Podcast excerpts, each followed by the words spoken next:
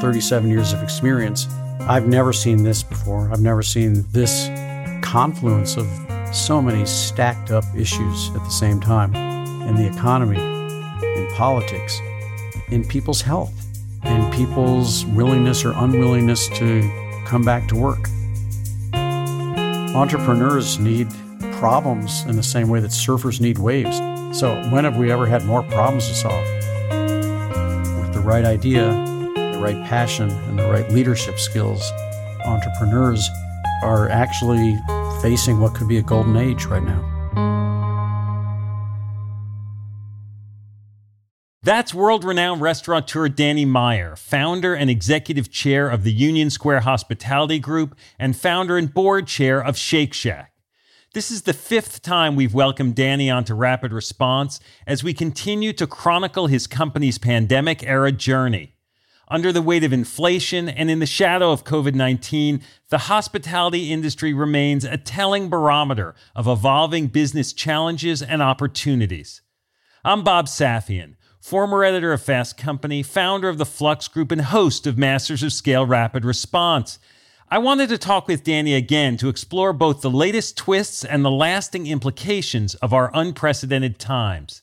When we first spoke in early pandemic days, Danny shared the painful decision to lay off 80% of the Union Square hospitality team.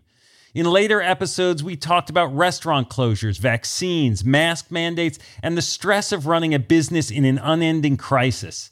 Now, with Union Square hospitality back to its pre pandemic size, Danny reflects on the lessons we've learned and the uncertainty still ahead. He recently handed off his CEO role there, he explains, to focus on new strategic opportunities that he enthusiastically shares with us. He's also mindful of the ongoing obstacles confronting all businesses, including rapid cost increases that he says defy anything he's seen in 37 years as an entrepreneur. He's not ready to be triumphant about what he's enabled for Union Square Hospitality and Shake Shack, but he is optimistic again about how business can address the problems of the future if we're willing to make the right, tough choices and keep focused on an aspirational North Star.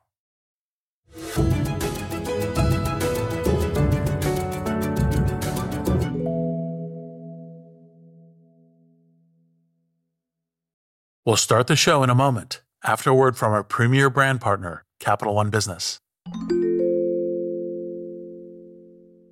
I woke up in the middle of the night because I had this nightmare that we were front page news that we've done the stupidest mistake of our life by making this pivot.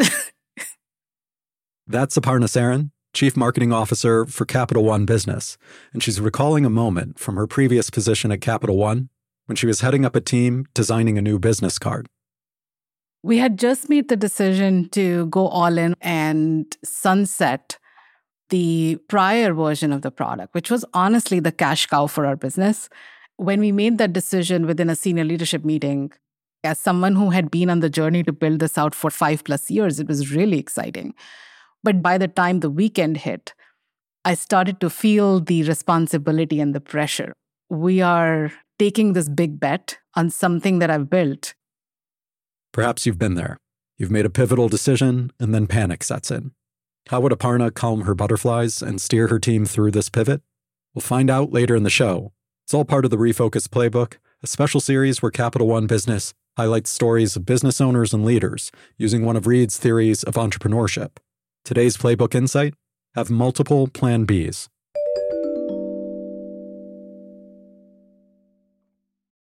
I'm Bob Safian, and I'm here with restaurateur Danny Meyer, founder of Union Square Hospitality Group and Shake Shack. Danny, thanks for coming back on Rapid Response. Well, you promised that this story that we've been weaving for many, many, many months would have hopefully a happy ending. So we'll see. We'll see just how happy it is or isn't right now.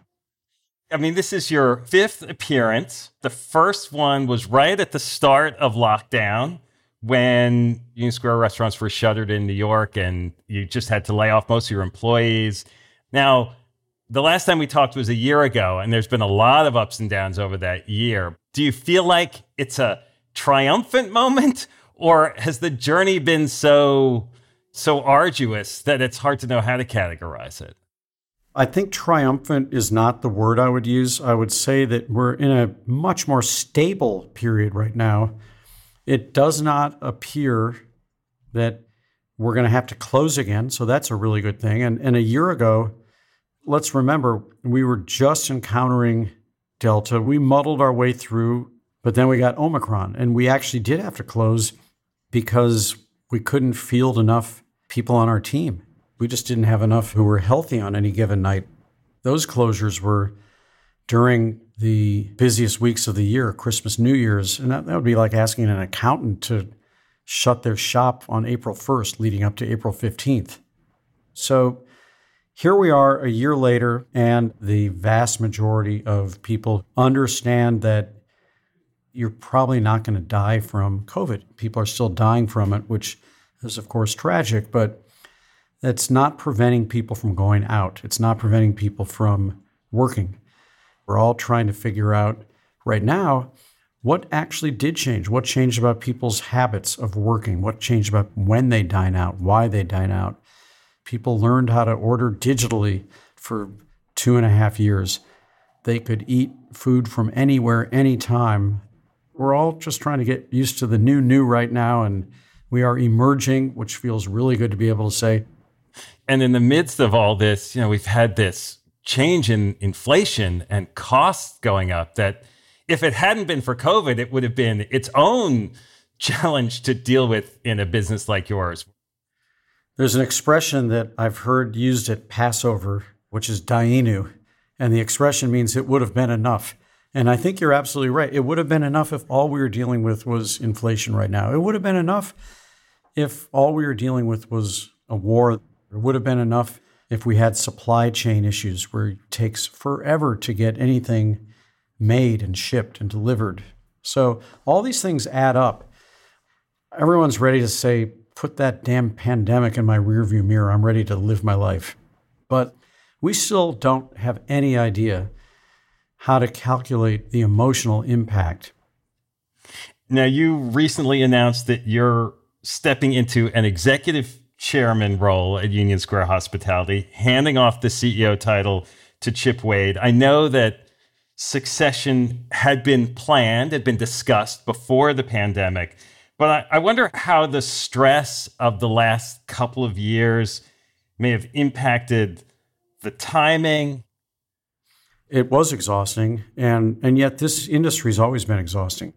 My license to grow as a leader has always been the degree to which I can delegate things that I used to do to people who could do those things as well or better than I can. And then increasingly do fewer things, but make sure that those things are things that uniquely coincide with my gifts.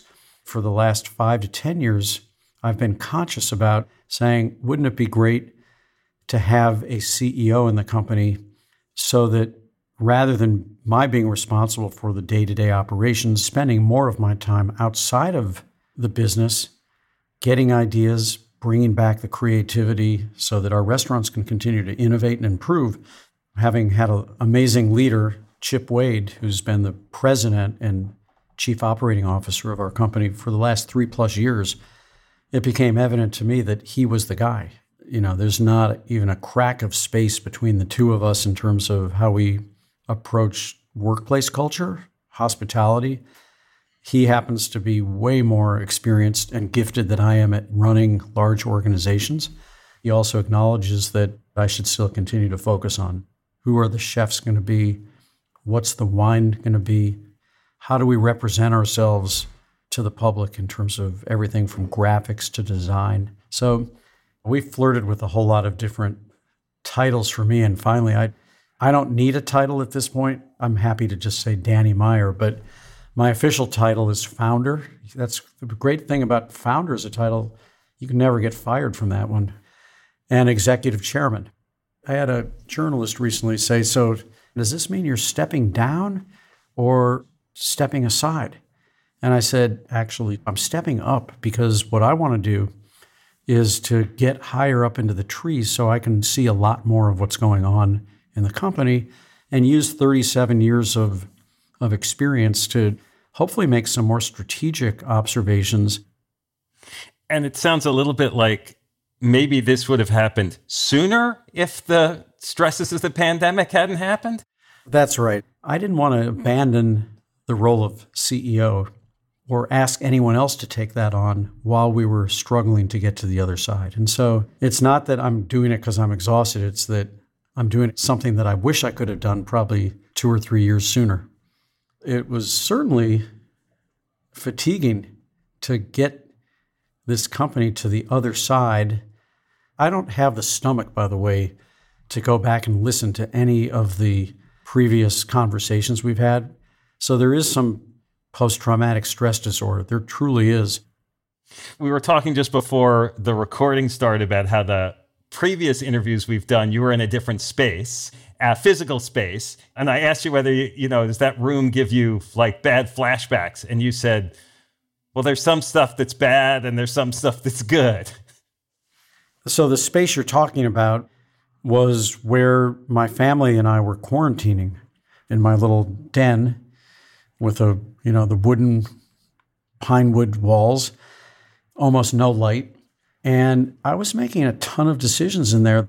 So a friend shared this amazing insight with me once that helps me almost every single day of my life, and he said, "No matter what your title is, it should really just be chief problem solver."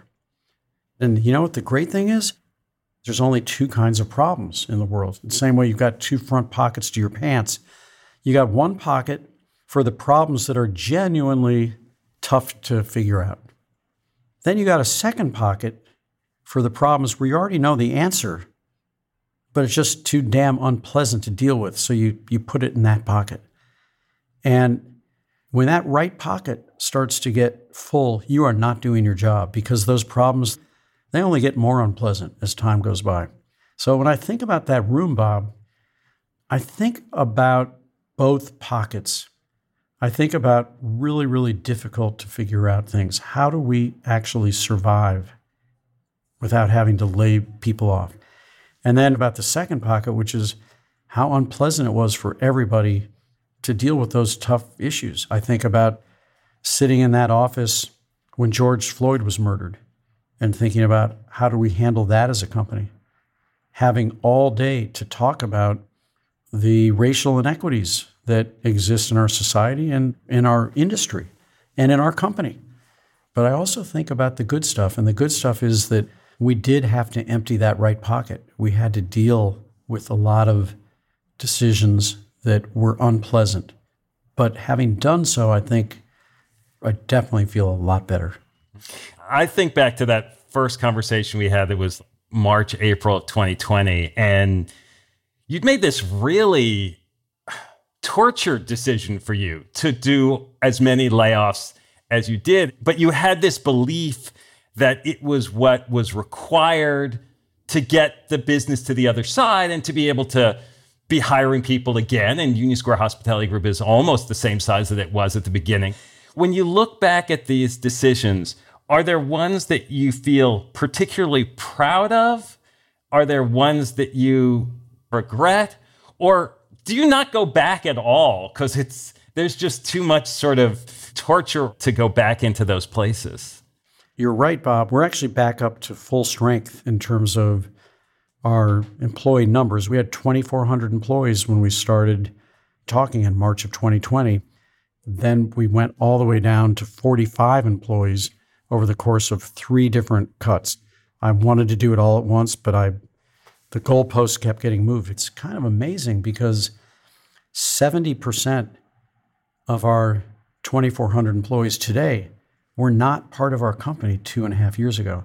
The decision that I'm proudest about was we hired someone by the name of Dr. James Pogue to help us become a company that would really not only face up to our responsibility to be a diverse employer, but to actually be really good at it. And he worked very, very intensively with us as individuals, as a group. But he said, You, Danny, need to be the chief diversity officer. I understand that Chip Wade, your president and COO, is black, but you need to be the chief diversity officer because until your organization knows that it's important to you, it's just not going to happen or it's going to be hollow. So I'm proud of the decision to make sure that when we did rebuild our team, we'd be able to repaint the canvas the way we should have done in the first place. And we now post all of our diversity statistics job by job on our website. Not so much because I think that you or any one of our prospective customers in our restaurants care, but we want to hold ourselves accountable to looking like the city we do business in. I'm also really proud that we build a community with our guests and together raised $2 million in an employee relief fund.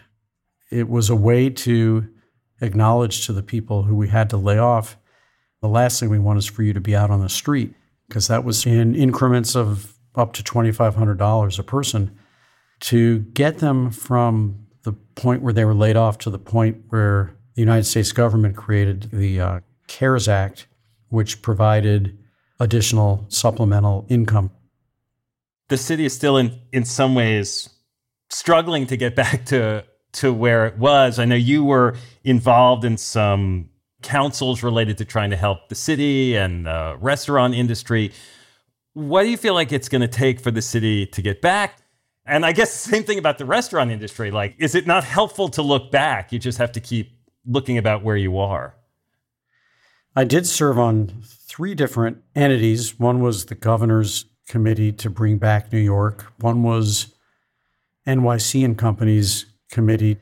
And then for the last nine months of his term, the mayor asked me to be the chair of the Economic Development Corporation, the NYEDC. A lot of the efforts that went into all of those felt better than they were actually effective. I only had one idea for EDC, I think, that was useful, and that was to have a homecoming event, which was August of 2021. And it was broadcast live on CNN with all kinds of amazing musicians who came to Central Park to put on this great concert. But it was to broadcast to the world New York City is back. And the idea of a homecoming was come home. Maybe you're someone who moved away temporarily. Come home. And it was a really cool thing, except about an hour and a half into it, the skies just completely opened up with the greatest deluge of rain I think I've ever seen here. And it was kind of a parallel to what New York was like, because that was right between Delta and Omicron. And it was like the sandpiper that takes a few steps to the edge of the sea and then has to run back when the wave comes in. And that's kind of how New York was feeling so I don't know if our efforts were helpful. It turns out there's no amount of cheerleading that's going to get someone to walk into the subway if they don't feel like it. There's no amount of cheerleading today that's going to get somebody to choose to work out of an office if they have a choice of not commuting to wherever they go. People got very, very used to their new habits. Now, that's not true of everybody. If you work in a restaurant, you can't do the dishes on Zoom. You can't pour a glass of wine on Zoom. There's a lot of people who don't have a choice. These experiences you've had on these committees, does it make you think any differently about what the role of business is and what the role of government is? Do you feel like, oh, I'm going to get more involved in politics? Or it's like, nah, I'm going to spend more time focusing on, on business? I think business is politics. I think that we are running for office every single day. It's just that our constituency are the people who work for us and the people who choose to spend money with us or not. And I think businesses and governments can be more effective if they listen to each other. Now, all those issues are finding their way right into the restaurants. You know, we made a decision a year ago to mandate that both our staff and our guests be fully vaccinated. Our staff wanted us to do this because they didn't want to be serving guests without mask, talking, breathing. We actually did it before it was a citywide mandate. But we had at least three occasions that I'm aware of where anti vaccination activists would come into our restaurants and stage a protest. The other kinds of things that There's a certain movement to boycott the use of the hamburger bun that we've used at Shake Shack forever because the now retired founder of the hamburger bun company had made a very large contribution to a far right gubernatorial candidate in Pennsylvania. We didn't give the money. If we were political, that wouldn't have been the guy we'd give money to for sure. But that didn't stop people from saying this could be a good target. Well, not going to change a hamburger bun that is a massively important part of our recipe. And God forbid if we would start asking all of our suppliers who they voted for, who they support, we'd really be in tough shape. But it's the way of the world right now. I think that there are no barriers between consumer companies and politics. And so you can either pretend it's not there or you can try to be constructive with it. For me, the most constructive thing is to engage in conversations with public officials. And then when we're asked to take a stand on something, to make sure that that stand is consistent with what our company values are anyway. It's something I think about myself all the time, which is what's your compass for making decisions? And if you have that compass and you know what your true north is and you know what matters to you, what, what you wouldn't change, even if it meant making more money, you would still do something the same way because it mattered that much.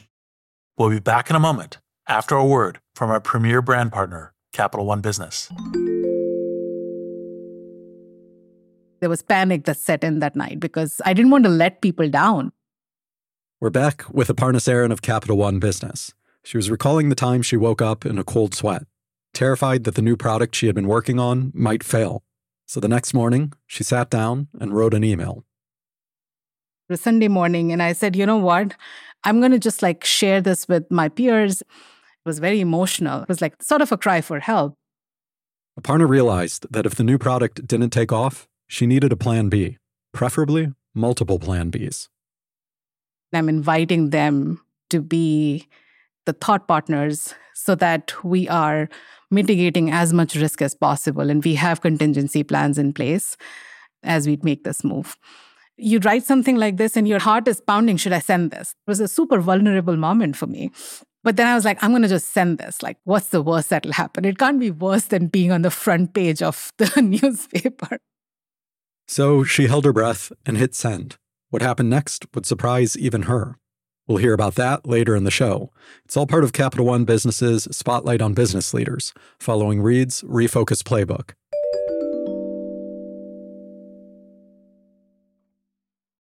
Before the break, we heard restaurateur Danny Meyer talk about the tough decisions he had to make over the past two years and his most recent decision to hand off the CEO title. Now he talks about how inflationary pressures are creating unprecedented shifts, but also why some of his employees could actually benefit in the long run. He also shares insights on what gets him to invest in a new business, what it means to look for the next Shake Shack, and how access to startup ideas helps improve his creativity. Plus, he shares some final lessons about the upside of facing problems and why we should all have optimism about the future of entrepreneurship entrepreneurs who are listening to the show are concerned about inflation rising and the, the risk of recession. You have been through 37 years of running your business. Do you look at the cycle where we are now and sort of feel like, yeah, I know this game? Or are there things that are different because of the conditions right now? There are definitely things that are, are different. I've never seen this before. I do know from 37 years of experience that this is not the thing that's going to end the world. I think the toughest thing about inflation is that as a business person, it's hard to feel like you're giving good value. Nobody that I know loves raising prices. Now, I could argue that our industry has been underpriced for too many years because we've probably not paid our talent enough money. We've been willing to pay for years for organically raised vegetables and humanely raised animals. What about the people? And there's something fascinating counterintuitively that inflation has actually done what government had failed to do for people, in that yes, your cost of living's way up, but your earning power is dramatically up. If you work in one of our restaurants today and you're a tipped employee, you're making way more money because our menu prices are way higher. And that's actually helped bring people back to work. It doesn't feel good to go to a restaurant and see that a salad is now $18. But if you can also make more money while you work, maybe that's a good thing. While commodity prices are going to come down and supply chains are going to loosen up, once you start paying somebody a higher rate per hour to work, you're not going to lower that. And so that will be a sustained benefit outcome of this whole period we're going through. One of your colleagues shared a story about Shake Shack's ketchup conundrum. You know, that Heinz reached out to the CEO, Randy Garutti, about whether raised prices meant you'd go without or not. Is raising your prices something that in an environment like this you just have to do? That is what we have to do. The Heinz ketchup story is mirrored by French fries, it's mirrored by all kinds of things where we will actually have a contract that we signed with a company where we agree to buy this much product and the company agrees that this is what you will pay for it. And there are companies coming to us, not just Shake Shack, but to all of our restaurants saying, I don't really care about that contract. I'm changing the price. And that's just never happened in my entire career. But when a company like Heinz Ketchup says, nope, can't help it, but our costs have gone up, we see this all over the place. And we have to raise our prices. Now, we didn't have a contract with our guests saying, I promise you for the next three years that the roast chicken is going to not budge in price. But we don't have a choice because restaurants already have incredibly thin margins. And so, where does it end is, is really what the question is. I don't know the answer. I just know that we will emerge on the other side as you move up to the executive chairman role, does that mean you're be spending more time with your private equity fund? Yeah. So our fund is called Enlightened Hospitality Investments. We're now in our second fund. The first fund is completely invested in businesses. We invest in companies that are led by really enlightened leaders who came up with an idea we only wish we had come up with. And they're all at a early enough stage. It's later than venture, but it's before a big liquidity event. And so it really means is that I'm able to spend more time with the founders and CEOs of these businesses who are looking for someone they can bounce ideas off who's probably made some of the same mistakes just a whole lot earlier than they did. When you look at the kind of businesses we invest in, they all have a very similar heart set we believe that the best way to create the best outcome for your shareholders and investors is to have them be the outcome, not the input, and to have the inputs be the team who works there, your customers, your community, and your suppliers. And so that's what's consistent about every investment. We are not only able to learn from those businesses, but in many cases, we're able to use their products and be a better business at Union Square Hospitality Group as a result. Sometimes it's software, it's a kind of coffee, inventory ideas, or marketing ideas, but it's creating an ecosystem where we get to stay at the top of our game. We invested in Goldbelly way before the pandemic made it a household name, literally. So the businesses are all over the board I mean, there's some things about hospitality that are timeless, and then there are other things that are just changing so rapidly, right? I was reading something about Shake Shack's digital sales during COVID going from like zero to 40, 45% or something. So you're looking at both kinds of tools to accelerate that and brands that maybe, I don't want to say you think of as the next Shake Shack, but something that can take a hospitality idea to a next place. If it is a food company, I don't think that's an unfair way to look at it, Bob, to say, could it be the Shake Shack of blank? So we just invested in a company based in Atlanta called Slutty Vegan, which the name itself was debated is this something our limited partners are going to go for? But you know what? They just opened their first New York store in Brooklyn this past weekend, and the opening line is close to a half a mile long to get in to this little storefront. That's what we call earning a tribe.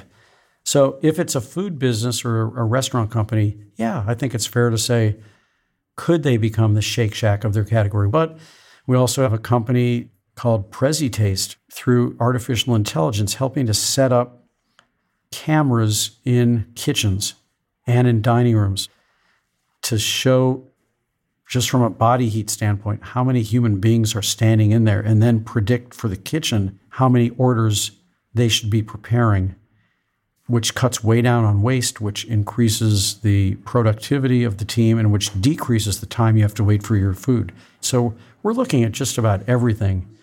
And one of the companies I love is called Notco, N O T C O.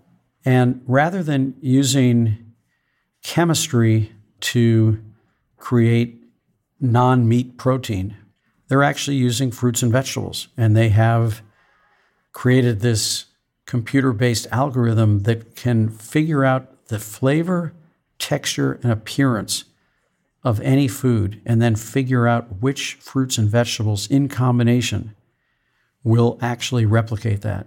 So, for example, they launched Not Milk. You can get it at Whole Foods. And wouldn't you know, it tastes great. It's made from pineapples and cabbage.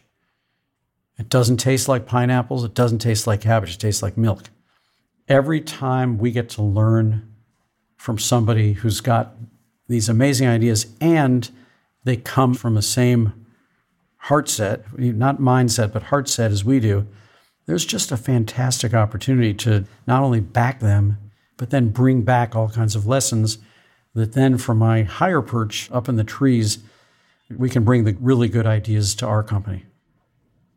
I asked you a question one of our other conversations. I asked you whether you were optimistic, and you said, oh, I'm not sure I'm optimistic. I'd say I'm hopeful. Are you optimistic yet? I'm optimistic. I am optimistic. I think hope is somewhat passive. Optimism implies I'm really on the balls of my feet, not the heels of my feet, and I'm ready to go looking at the role of entrepreneurship, are you more optimistic about that moving forward? Absolutely, because entrepreneurism is, I think, a very conscious act of seeing a problem before others saw the problem, having a solution before anyone even thought there could be a solution, and then marshaling a team of people who agree and who want to help you create that solution. And I think that entrepreneurs need problems in the same way that surfers need waves. So, when have we ever had more problems to solve? There is still a lot of money on the sidelines waiting to back good entrepreneurs, notwithstanding the fact that the public stock market today have much, much lower valuations. Part of the reason they have much lower valuations is people are waiting it out and they're not putting more money into the stock market right now. But that money still exists. And I think entrepreneurs with the right idea, the right passion, and the right leadership skills are actually facing what could be a golden age right now. Well, Danny, as always, it is great to talk with you and congratulations on making it to this next stage of your journey. Thank you, Bob. And now, a final word from our brand partner, Capital One Business. Throughout the day, text messages and emails kept pouring in. Whatever you need, just let us know. We're back one more time with Aparna Saran of Capital One Business. She was telling us about a Sunday morning email she fired off in a moment of panic. Minutes later, her inbox was overflowing. And the support she found wasn't just emotional, it was practical we talked about detailed contingency plans and we created our go to market strategy. Before we are in full rollout mode, we had stage gates so that we could test and quickly learn and iterate. And within a matter of like six months, as we were rolling things out channel by channel, those stage gates would allow us to pivot if we saw something that we didn't like. That day, Aparna learned a lesson that stayed with her. Having multiple plan Bs doesn't just expand your options, it gives you new opportunities. The best way to pivot is actually open doors for thoughtful conversations because humility in knowing that you actually don't know everything, as well as the empathy in knowing that disruption is always drastic and abrupt, helps you go through that pivot with other people in a very different way. Capital One Business is proud to support entrepreneurs and leaders working to scale their impact, from Fortune 500s to first time business owners. For more resources to help drive your business forward, visit CapitalOne.com slash business hub. That's CapitalOne.com slash business hub. Masters of Scale Rapid Response is a Wait What original. It's hosted by me, Bob Safian, Masters of Scale's editor at large. Masters of Scale host is Reid Hoffman. Our executive producers are June Cohen, Deron Triff, and Jordan McLeod. Our head of content and production is Lori Hoffman. Our producer is Marie McCoy Thompson. Scripts by Alex Morris and Tucker Legursky. Our music director is Ryan Holiday. Original music and sound design by Eduardo Rivera. Audio editing by Keith J. Nelson, Stephen Davies, Andrew Nault, and Mike Gallagher. Mixing and mastering by Aaron Bastinelli. Special thanks to Adam Skuse, Catherine Clark Gray, Emily McManus, Adam Heiner, Colin Howarth, Tim Cronin, Kelsey Capitano, Sammy Aputa, Anna Pizzino, Sarah Tartar, Leah Saramedis, Charlie Meneses, Chinemia Zequena, Aria Finger, and Saida Sapieva. Visit mastersofscale.com slash rapid response to find the transcript for this episode, and please subscribe to our email newsletter. Become a member of Masters of Scale to get access to a year's worth of courses and content on the Masters of Scale Courses app.